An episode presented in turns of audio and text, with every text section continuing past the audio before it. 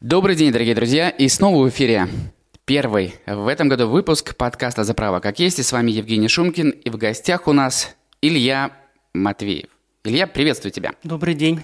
Сегодня мы с тобой, дорогой друг, будем говорить о коррупции, но прежде я хочу поздравить тебя э, со статусом лучшего старшего преподавателя Новосибирского государственного университета экономики и управления на основании студенческих опросов. Я все правильно сказал? Ну да, это был такой конкурс, в общем-то, опросов, и действительно присвоили это звание. Все достойно э, и все вполне заслуженно. Кто, если не ты? А, говорю я об этом я. И сегодня мы с тобой будем говорить не на птичьем юридическом языке о коррупции, а так, как мы это делали с тобой за кадрами не один раз и на протяжении многих лет, простым понятным языком. Скажи, пожалуйста, Илья, что такое коррупция простыми словами?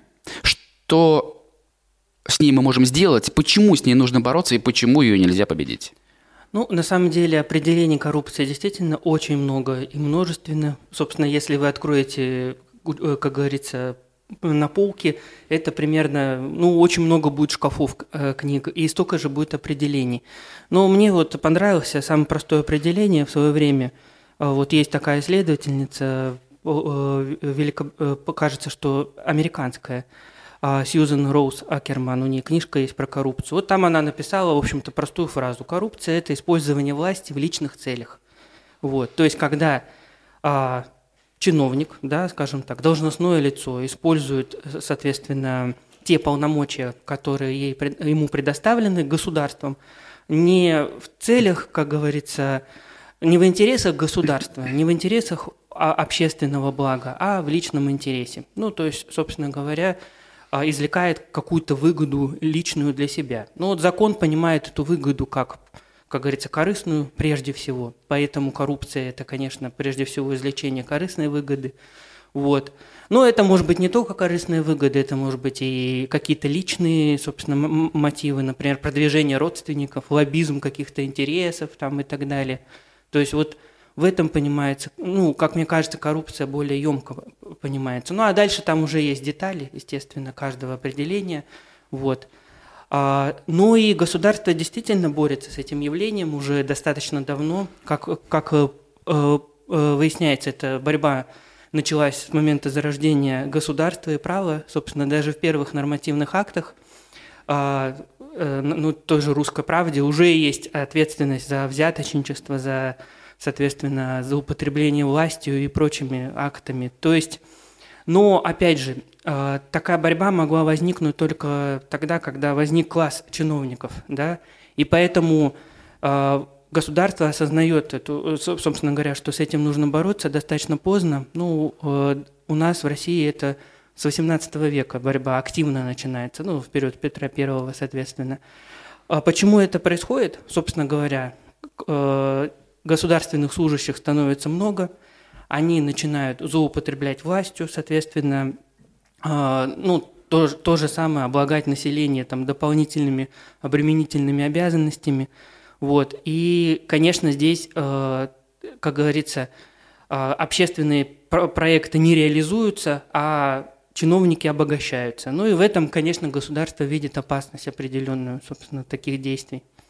Именно из-за этой опасности государство с ней борется и нужно с этим да. бороться. Коротко, если резюмировать это злоупотребление властью, а ее можно победить? Ну, э, коррупцию, конечно, победить в этом смысле. Вот если я скажу, что можно, я, конечно, слукавлю, естественно, да, потому что всякое э, преступное явление, оно, ну, в общем-то, пока существует общество, оно непобедимо. Вот. Но это не значит, что бороться с ним нельзя. То есть снижать, как говорится, угрозы, снижать э, последствия негативные этого явления, э, э, предотвращать, э, чтобы туда не вовлекались новые, собственно, люди, это, конечно, государство обязано делать, вот как мне кажется, с этой стороны. Я бы добавил, что нужно добавлять э, э, здесь, добавил, добавлять э, э, механизм гиперкомпенсации, вот, о котором говорит Карапетов.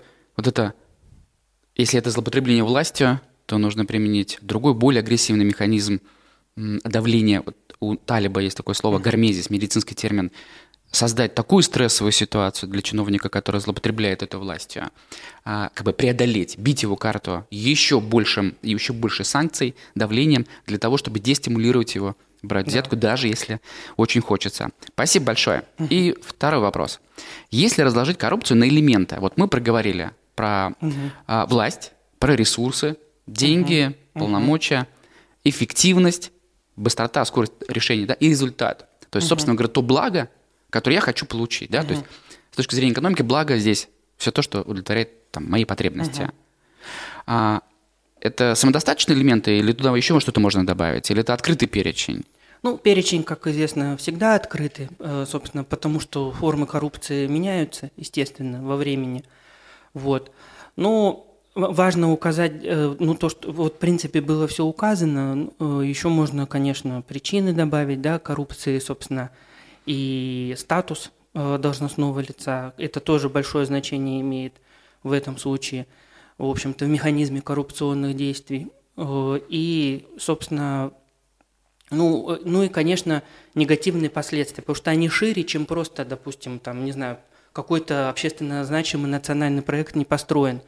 Он шире, потому что от коррупции, собственно, и общество страдает, и общественное благо уменьшается, да, и, как сказать, и большинству населению сигнал о том, что можно решать такие дела в обход государственных процедур, ну и так далее. То есть последствия тоже большое значение имеют. Понятно. Илья, мы с тобой до эфира рассуждали по субъектному составу, и мы разбирали положение и статус арбитражного управляющего, который исполняет функции единоличного и исполнительного органа в процедуре внешнего управления, конкурсное производство. Uh-huh. И полемизировали с тобой по поводу коммерческого подкупа да, и взятки. Кто берет взятку? Арбитражный управляющий или единоличный исполнительный орган в нашем случае? Да? Угу. И мне такой вопрос. Почему законодательное определение вот такое, ну, не гибкое по отношению к, судебному, э, к субъектному составу, э, определяет конкретно должностное лицо? А если это не должностное лицо, но облечено властью? Угу. Ну да, действительно, уголовное законодательство, э, оно в этом смысле а, имеет у нас несколько преступлений, которые могут относиться к коррупционным. Ну, то есть это преступления должностные, традиционные, да, где субъектом является должностное лицо. Ну и есть глава 23, где преступления против интересов службы в коммерческой иной организации. Вот, вот там, соответственно, лицо, выполняющее управленческие функции в коммерческой организации. Э, и, соответственно, если арбитражный управляющий злоупотребляет полномочиями своими – или, как говорится, берет мзду э, за свои действия, скажем так, э, это все относится как раз к этой главе 23 и злоупотребление полномочиями или там коммерческий подкуп. Вот. Почему, э, собственно, арбитражный управляющий получается, что исполня, исполняя при этом, ну, как бы обязанность, получается, предусмотрена государством, да, ну, участие в процедуре банкротства, не является должностным лицом. Это тоже, конечно, очень хороший дискуссионный вопрос, потому что мы знаем в зарубежном опыте есть ситуация, когда нотариусы, адвокаты, а, лица, которые наделены а, а, особой общественно важной функцией, предусмотренной Конституцией, как это написано, они как раз должностными лицами являются. Вот в том же Уголовном кодексе Италии, кстати, так и есть. Вот. А, и, конечно, это повод задуматься о том, почему э, вот такое разделение существует. Не все юристы с этим согласны разделением. Оно возникло как раз вот, когда новый кодекс был принят, и, как говорится, законодатель разделил эти преступления. Вот. Но а, а это разделение, оно оправдано спецификой, наверное, управленческих отношений – в государственном секторе, наверное, и в частном секторе. По крайней мере, так э, формулирует, э, ну, собственно, обоснование это э, законодатель, собственно говоря. Но повторюсь, что дискуссия не прекращается. До сих пор все это, все это достаточно активно обсуждается, хотя уже Уголовному кодексу 26 лет в этом году, ну, в принципе, это все до сих пор обсуждаемо. Вот. Ну и поэтому я могу сказать, что сейчас ситуация с должностными лицами, она немножко другая даже, чем, ну, допустим, 10 лет назад. Потому что у нас признают должностными лицами э, лиц, которые занимают управленческие функции в государственных корпорациях и э, государственных компаниях, которые владеют так называемой золотой акцией. Вот сейчас там внесли изменения, и получается, что если лицо даже осуществляя э, э, в, соответственно, в коммерческой деятельности, ну, то есть функции в коммерческой организации, ну, та, тот же ПАО Сбербанк, вот если там управляющий, соответственно, э, совершает коррупционные деяния, его действия теперь относятся к главе 30 должностные преступления, ну, то есть он должностным лицом является нынче. Ну вот. Благодарим. А, Илья, скажи, пожалуйста, в чем соблазнительное преимущество коррупционных отношений для субъекта? Вот почему человек, субъект так стремится не отказываться от такой возможности? Ну, тут вот есть два ответа. Один такой психологический, а другой административный, скажем так, государственный, да, с государства исходящий. Ну, первый ответ психологический. Вот как считают психологи, ну вот коррупция и получение незаконных благ – это как наркотические средства. То есть, условно говоря, э, человек первый раз э, получает, собственно, незаконные блага незаконным путем, а потом он не может, по сути дела, остановиться. Ну, собственно, это и губит коррупционера, потому что они как бы считают, что, допустим, один раз получим и все, а там еще и еще и еще, и потом в итоге это все как веревочки не видится, все заканчивается. Вот. Но тут, и как сказать, это природа, психология, да, а есть еще, конечно, ответ из государственного устройства. А, считается, что действительно глубоко бюрократизированный механизм государства, ну то есть если процедура там, или административная процедура сложно устроена, то человек, как в общем-то всегда, выберет простой путь условно говоря. А простой путь – это проще договориться, заплатить, попросить, ну или иным образом решить вопрос, но только не с помощью государственной процедуры. И это тоже наше государство осознает, собственно, это, эти проблемы, что у нас там на, один, на одно действие, на одну государственную услугу семь регламентов, условно говоря. Вот. И, конечно, пытается ее решить. Вот, вот эта негибкость государственной маши, машины, она тоже в этом смысле влияет на, а, ну, скажем так, провоцирует в каком-то смысле на коррупционные действия. Подхватывая этот ответ, я задаю следующий вопрос тогда. А, какие полезные сигналы государство может получать вот от такого явления, вот, учитывая все то, что ты говоришь? Ну вот как раз э, менять, собственно говоря, упрощать процедуры, ну, собственно, а, делать э, доступные государственные услуги. Ну, это, кстати, делается постепенно, конечно, это все не такой быстрый процесс но мы уже можем некоторые государственные услуги получить в обход, там, не знаю, взаимодействия с какими-то чиновниками и так далее. Ну, те же госуслуги, э, например. Вот. Э, и вот э, этот процесс, он, конечно, снижает вот эти все коррупционные риски. Когда человек понимает, что ему просто это можно решить, он, естественно, и не пойдет обращаться корруп... ну, всякие коррупционные схемы искать. Ну, вот мне кажется, что вот эти административные реформы, которые государство готовит и проводит, в том числе, это такой тоже очень важный момент, в том числе противодействия коррупции в целом. Макс Вебер, а, размышляя о бюрократии, а, говорил о том, что это полезный, нужный и необходимый государственный механизм, направленный в целом для упрощения задач для коммуникации с обществом и людьми. Получается, что это некая гипербола – когда механизм этот начинает разрастаться, усложняться, вот эти много административных регламентов, да. то, о чем ты говоришь. И поэтому принято считать, что нам нравится решать вопросы, те же вопросы, быстрее эффективнее, но какими-то другими, альтернативными источниками. И если есть встречная сторона и встречный интерес, желающий тебе помочь, то мы устремимся, собственно говоря, туда. Свои ресурсы, время и деньги, да, и будем ну, да. стимулировать сами это явление в целом объективно порицая угу. коррупцию. При этом сами становясь такими игроками этой истории, угу. латентными правонарушителями. Или не латентными. Ну, да. ну скорее латентные. Вы, вы, как это, выгодно же, и корруп... ну, как коррупционеру, взяткодателю, взяткополучателю, это все выгодно. Поэтому эти преступления ну, и носят характер такой скрытый, как бы их сложно расследовать, их, ну, в том плане, что сложно привлекать к ответственности, вот эта проблема тоже существует в этом смысле. Ну, что они как взаимовыгодные считаются. Илья, принято считать, что у России свой исторический кармический путь. Во всем. В коррупции тоже. Ну, в каком-то смысле, да, в каком-то. У нас намного позже бюрократический аппарат сформирован. Ну, именно, э, ну, как считают, опять же, исследователи, у нас, собственно, намного позже э, оформился э, класс гражданских служащих, и действительно в каком-то смысле э, такую активную борьбу с коррупцией государство довольно поздно начало, начало ну, когда начало осознавать, собственно говоря, эти моменты, да, вот. Ну, считается, что активная борьба началась в XVIII веке с деятельностью Петра I, созданием, собственно, органов, которые противодействие коррупции осуществляют, тех же майорских канцелярий, собственно говоря, да, которые расследовали дела государственных чиновников, вот, ну, не без некоторых особенностей. То есть, э, конечно, здесь мы, мы, конечно, идем, как говорится, в ногу с остальным миром. Но и есть, конечно, особенности определенные, которые сформировали в этом смысле э, наших, как говорится, моментов.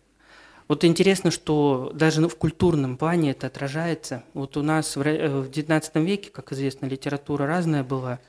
Но вот специфический литературный сюжет вот в России – это сюжет чиновника, который берет взятку. Вот наши писатели, так как они отражали ну, этот процесс очень активно, и как бы, собственно, э, болели за это все, они, они как раз для того, чтобы этот процесс ну, отобразить, а, ну, а, а порицать этот процесс, они его вот в литературе описали. Это вот специфи, специфика именно как бы российских сюжетов. И не побоимся назвать вот. имена российских классиков литературы, таких как Гоголь, Конечно. Салтыков-Щедрин, Конечно. несмотря ни на что. Да. И оба были правы. А, перестать коррупционером быть это легко. Хотя мы понимаем, что это системная проблема. Здесь нотка юмора, конечно, безусловно, в этом вопросе присутствует. Спросим у Ильи Матвеева. Три шага. Три, два, пять. Шага, как нужно глобально поступить, чтобы в какой-то среднесрочной перспективе решить этот вопрос таким образом, чтобы такое явление не доминировало и не превалировало на страницах средств массовой информации и так далее, чтобы это отсутствовало в культуре российского народа? Ну, во-первых, конечно, бороться с этим, да, и бороться не с низовой коррупцией, которая там, собственно говоря, понятное дело, что несложно ее побороть. Ну, когда там взятки в 5 тысяч рублей, там 10 тысяч рублей, то, что называется мелкое взяточничество, да. Вот. Самая сложная борьба – это борьба, конечно, с верхушечной коррупцией. И здесь тоже мы можем наблюдать некоторые успехи, собственно говоря, когда а, действительно лица, которые занимают высокие государственные должности, их действия пресекают и, как сказать, и пытаются там, собственно, противодействовать. Он э, недавно тоже, как говорится, мэру Владивостока 16,5 лет лишения свободы назначили за коррупционные преступления. Это тоже такой, ну, прецедент в этом смысле э, возникает – а, конечно, высокие сроки и высокие штрафы, 150 миллионов ему надо там заплатить, собственно говоря, помимо срока отбытия наказания. Конечно, это тоже не панацея, но это один из способов все-таки минимизировать коррупцию. Но если говорить про предупреждение коррупции в целом, это, конечно, создание законодательного механизма и ее противодействия, собственно говоря. У нас еще далеко не все, а, ну, ну, не все законодательство – а, как бы, можно так сказать, восприняло международный опыт. Вот как раз 16 э, января, например, Казахстан, Республика Казахстан, были изменения в их закон о противодействии коррупции. Они ввели статью о неосновательном обогащении. Это когда расходы должностных лиц превышают доходы, и они не обоснованы. Собственно говоря, нет обоснований. Вот они эту норму ввели, собственно говоря, и ответственность за нее в Уголовном кодексе – там еще есть очень интересные нормы, которые у нас только начинают а, появляться, скажем так, в законе о противодействии коррупции. Вот последние изменения закона о противодействии коррупции э, – это вот определенный вектор тоже развития. А, э, это когда лицо, занимающее государственную должность субъекта Российской Федерации, ну, например, это губернатор, его заместители, обязаны в течение пяти дней после того, как ему поступило предложение о нарушении, собственно говоря, участия в коррупции, сообщить в органы прокуратуры э, в этом случае. И после того, как, возбуж... ну, собственно, эти факты подтверждаются, ему дается государственная защита, то есть ну, государством. А в Казахстане пошли шире, они государственную защиту ну, предоставляют вообще как бы всем. Более того, уголовную ответственность ввели за распространение сведений – То есть раскрытие сведений о тех лицах, которые находятся под государственной защитой о противодействии коррупции. Но мне кажется, что вот эти механизмы, они тоже очень сильно нужны, в том числе в нашем законодательстве. Но я уверен, что они рано или поздно будут реализованы у нас тоже. Если мы говорим о антикоррупционном комплайнсе, то он будет работать, видимо, тогда, когда а, механизмы внутренней политики государства будут акцентированы на вот этом uh-huh. деструктивном явлении и будут учитывать и ментальную составляющую. Uh-huh. Коли ты упомянул Казахстан, то их культурный код все-таки отличается от нашего в какой-то степени, да? Конечно. Генетический код, представление uh-huh. о правильном, о правосудном, о справедливости, о должном. У нас это свои представления. А, и все-таки скриптом. Три шага. Это, если мы начинаем сверху, системная проблема – это решение, акцентирование внимания с, ну, внутренней политики, часть внутренней политики, uh-huh. да, решение вопроса с коррупцией. Дальше. Среди, медианный уровень, ну, нижний уровень. Повышать Э, э, роль этических норм. Вот среди, как среди государственных лиц, так и корпоративной сфере, собственно говоря. Не просто, чтобы это было на бумаге, условно говоря, что у нас там есть кодекс этики, да, а он, как говорится, реально реализовывался, собственно говоря. Ну вот каким-то образом вот эти моменты тоже очень важны. Ну, этика в этом смысле тоже большое значение имеет. Вот. Ну и, собственно говоря,